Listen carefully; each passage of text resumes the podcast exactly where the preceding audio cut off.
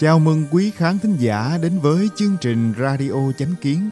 Kính mời quý vị cùng chúng tôi ôn cổ Minh Kim, khám phá bí ẩn của vũ trụ, sinh mệnh và thân thể người.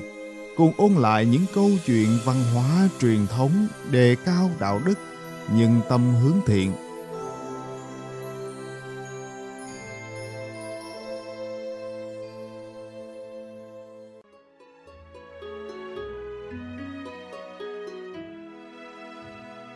Hôm nay chúng tôi hân hạnh gửi đến quý khán thính giả bài viết Từ việc chữa bệnh nấc cục, nói về quan niệm nhiều tầng không gian trong Trung y.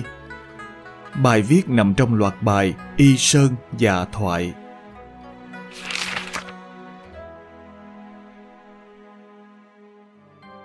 Trong bài trước, chúng tôi đã nhiều lần nói về những tuyệt chiêu chữa bệnh khiến người ta phải kinh ngạc của Trung y. Nguyên nhân thực sự trong đó là gì? Hôm nay chúng ta sẽ nói về một căn bệnh lạ mà thầy thuốc Lý Đức Phù đã điều trị khỏi. Sau đây là một phần trải nghiệm cá nhân của bản thân ông.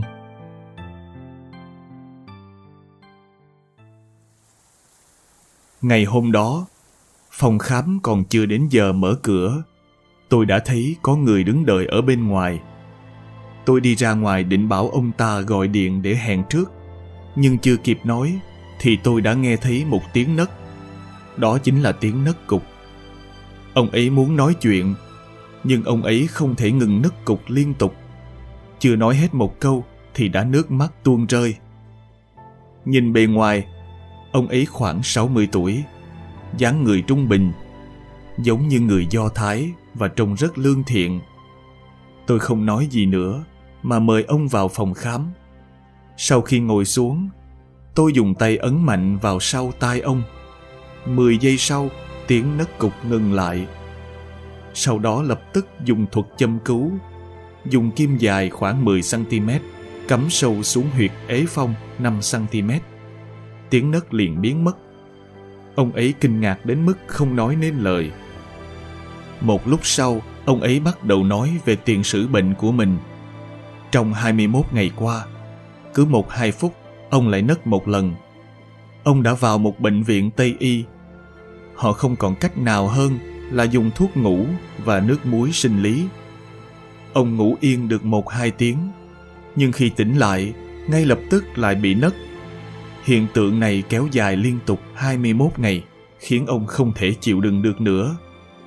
Mãi đến hôm qua, một người bạn đột nhiên nhớ ra tôi khi biết ông có ý định tự tử, nên đã bảo ông lập tức đến nhờ tôi chữa trị.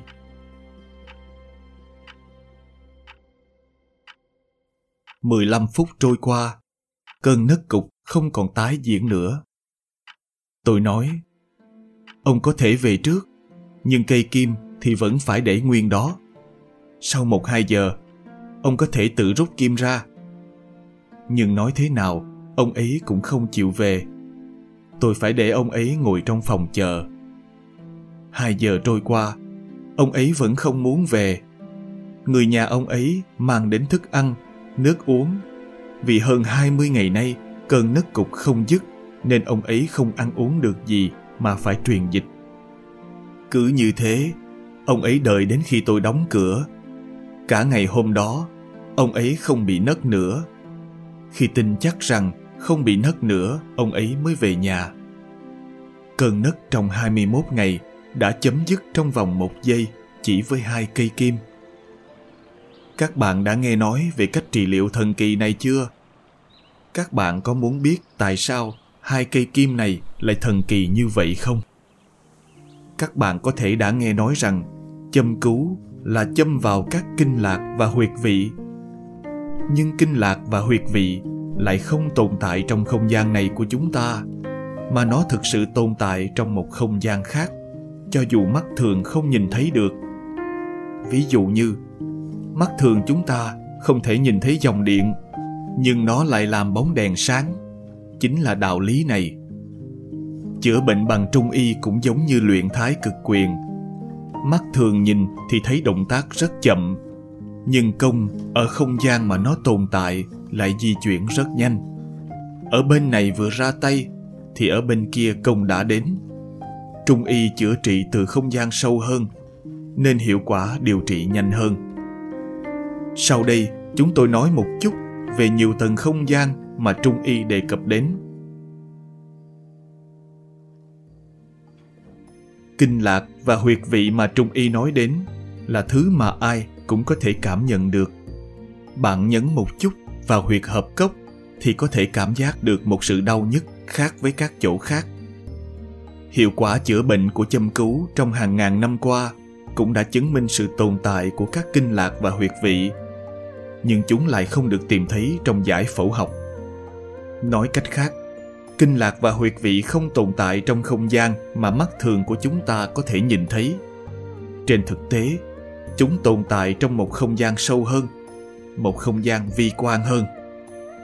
Điểm khác biệt cơ bản giữa Trung y và Tây y là Trung y đa phần điều trị từ không gian vi quan, còn Tây y đa phần điều trị từ không gian bề mặt. Hầu hết các loại thuốc mà Trung y dùng đều can thiệp đến không gian vi quan, từ vi quan mà điều chỉnh thân thể, vì vậy có thể chữa bệnh triệt để. Có đứa trẻ thức đêm ngủ ngày, ban đêm gào khóc, âm dương đảo lộn. Có một cách chữa đơn giản là cho vàng vào nước đun sôi lên. Nước đã được đun sôi với vàng thì trở thành nước thuần dương rất nặng, có thể trấn an trẻ để trẻ bình tĩnh. Tuy nhiên, theo lý thuyết vật lý, vàng không hòa tan trong nước. Nếu làm hóa nghiệm trong phòng thí nghiệm thì không thể tìm thấy phân tử vàng trong nước. Vậy tại sao nước đun sôi với vàng lại có đặc tính khác biệt như vậy? Vật chất không chỉ tồn tại ở trong không gian mà chúng ta có thể nhìn thấy. Vàng, nước cho đến vạn sự vạn vật đều đồng thời tồn tại trong nhiều tầng không gian. Sự tồn tại của các không gian khác nhau có sự tương thông chặt chẽ với nhau. Vàng và nước không hòa tan với nhau trong không gian bề mặt này, nhưng lại hòa nhập vào nhau trong tầng không gian sâu hơn. Vì vậy vật chất của nước đã được đun sôi với vàng là khác với vật chất nước chưa đun được sôi với vàng. Ví dụ vừa nêu ở trên là hai vật chất không hòa tan trong không gian này, nhưng lại hòa tan trong không gian bên kia. Ngược lại, cũng có những vật chất bên không gian bên này hòa tan với nhau mà bên không gian bên kia không hòa tan. Ví dụ, có một loại dịch tả là nửa ướt nửa khô. Dịch tả này có một phương thuốc hữu hiệu là lấy nước giếng lên, đun sôi một nửa lượng nước rồi trộn với một nửa còn lại. Loại nước này là nước nửa ướt nửa khô, dùng để trị bệnh tả nửa ướt nửa khô. Thực ra loại nước nửa âm nửa dương được làm ra theo phương pháp này có thể chữa được nhiều bệnh nửa âm nửa dương khác. Điều này chứng tỏ rằng hỗn hợp nước này hoàn toàn khác với loại nước được đun sôi hoàn toàn đến nhiệt độ trung bình. Nước thường và nước đun sôi là các vật chất khác nhau. Ở không gian có thể nhìn thấy được bên này chúng hòa tan với nhau, nhưng ở một không gian sâu hơn chúng lại có sự giãn cách, không thể hòa tan được. Ví dụ, nước trộn theo cách này cũng giống như một món salad của hai loại vật chất. Những thí dụ như vậy có thể gặp ở bất cứ nơi đâu trong cuộc sống hàng ngày của chúng ta. Ví dụ, nếu bạn thêm một ít nước bên ngoài vào lúc đang nấu súp, bạn sẽ không thể tạo ra món súp ban đầu nữa. Và kết quả là được một món súp salad nhạt nhẽo. Xét theo quan điểm của vật lý học phương Tây, đây là điều hoàn toàn không thể tin được. Theo lý luận khoa học, khi nước nóng lên, các phân tử chuyển động nhanh hơn. Khi nước nguội đi, các phân tử nước tĩnh lại. Chỉ cần hai loại nước có cùng nhiệt độ thì chuyển động là như nhau. Đó là những thứ giống nhau. Cách nhận biết vấn đề trong một không gian đơn nhất này giống như nhìn bóng đoán người, khó mà thấy được chân cơ.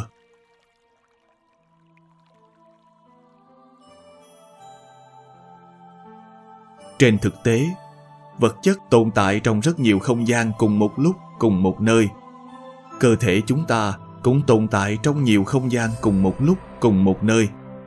Cảm giác của cơ thể trong các tầng không gian khác nhau có mối tương thông, tương hỗ với nhau. Các khái niệm lạnh, mát, giá trong Trung y là mô tả các trạng thái trong các không gian khác nhau. Khái niệm lạnh và nóng khác xa với khái niệm nhiệt độ trong vật lý học ngày nay. Trong Trung y, bệnh được phân thành lạnh và nóng. Vị thuốc cũng phân thành mát và nóng. Vị thuốc mát này trong Trung y không phải là khái niệm biểu hiện ở không gian bề mặt này của chúng ta mà chúng ta biết. Băng là lạnh, chạm vào da là có thể cảm nhận. Những vị thuốc mát như ngọc trai thì không lạnh, không lạnh như băng, nhưng là cái lạnh ở không gian tầng sâu hơn. Trung y mô tả là mát. Có lúc bệnh nhân trong nóng ngoài lạnh thì phải uống loại thuốc có vị mát và uống khi thuốc nóng. Nếu bệnh nhân trong lạnh ngoài nóng thì phải uống loại thuốc có vị nóng và uống khi thuốc nguội. Tương tự còn có vị thuốc nóng uống nóng, vị thuốc mát uống nguội, có nghĩa là đồng thời dựa vào trạng thái của các tầng thứ không gian khác nhau để kê thuốc. Ngoài ra, trong Trung y, hàn, lạnh có nghĩa sâu hơn lương, mát. Có một loại ngọc được khai quật từ dưới núi băng ngàn năm, có tên gọi là hàn ngọc. Cầm trên tay không lạnh, cũng không làm da đóng băng, nhưng sau một thời gian dài sẽ cảm thấy vô cùng lạnh. Người chết nếu ngậm miếng hàn ngọc trong miệng có thể giữ thi thể được lâu mà không cần bảo quản lạnh. Độ lạnh này không phải là loại lạnh của loại thuốc vị mát có thể đạt đến. Nó là ở một tầng không gian sâu hơn, hoặc trạng thái của không gian vi quan hơn.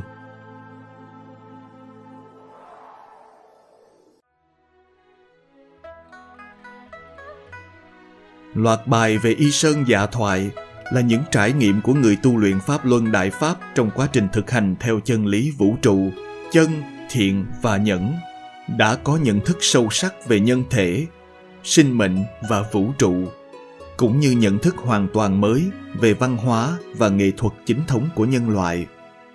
Nếu bạn quan tâm đến khám phá bí ẩn của vũ trụ, sinh mệnh và thân thể người, thì hãy tìm hiểu loạt bài này của chúng tôi để cùng cảm ngộ cuộc sống bằng những ý tưởng mới và tư duy mới, tìm ra chân tướng của sinh mệnh. Cảm ơn quý vị đã lắng nghe, quan tâm và đăng ký kênh Radio Chánh Kiến. Chào tạm biệt và hẹn gặp lại quý khán thính giả trong chương trình lần sau. Kính chúc mọi điều bình an và tốt lành đến quý vị và người thân.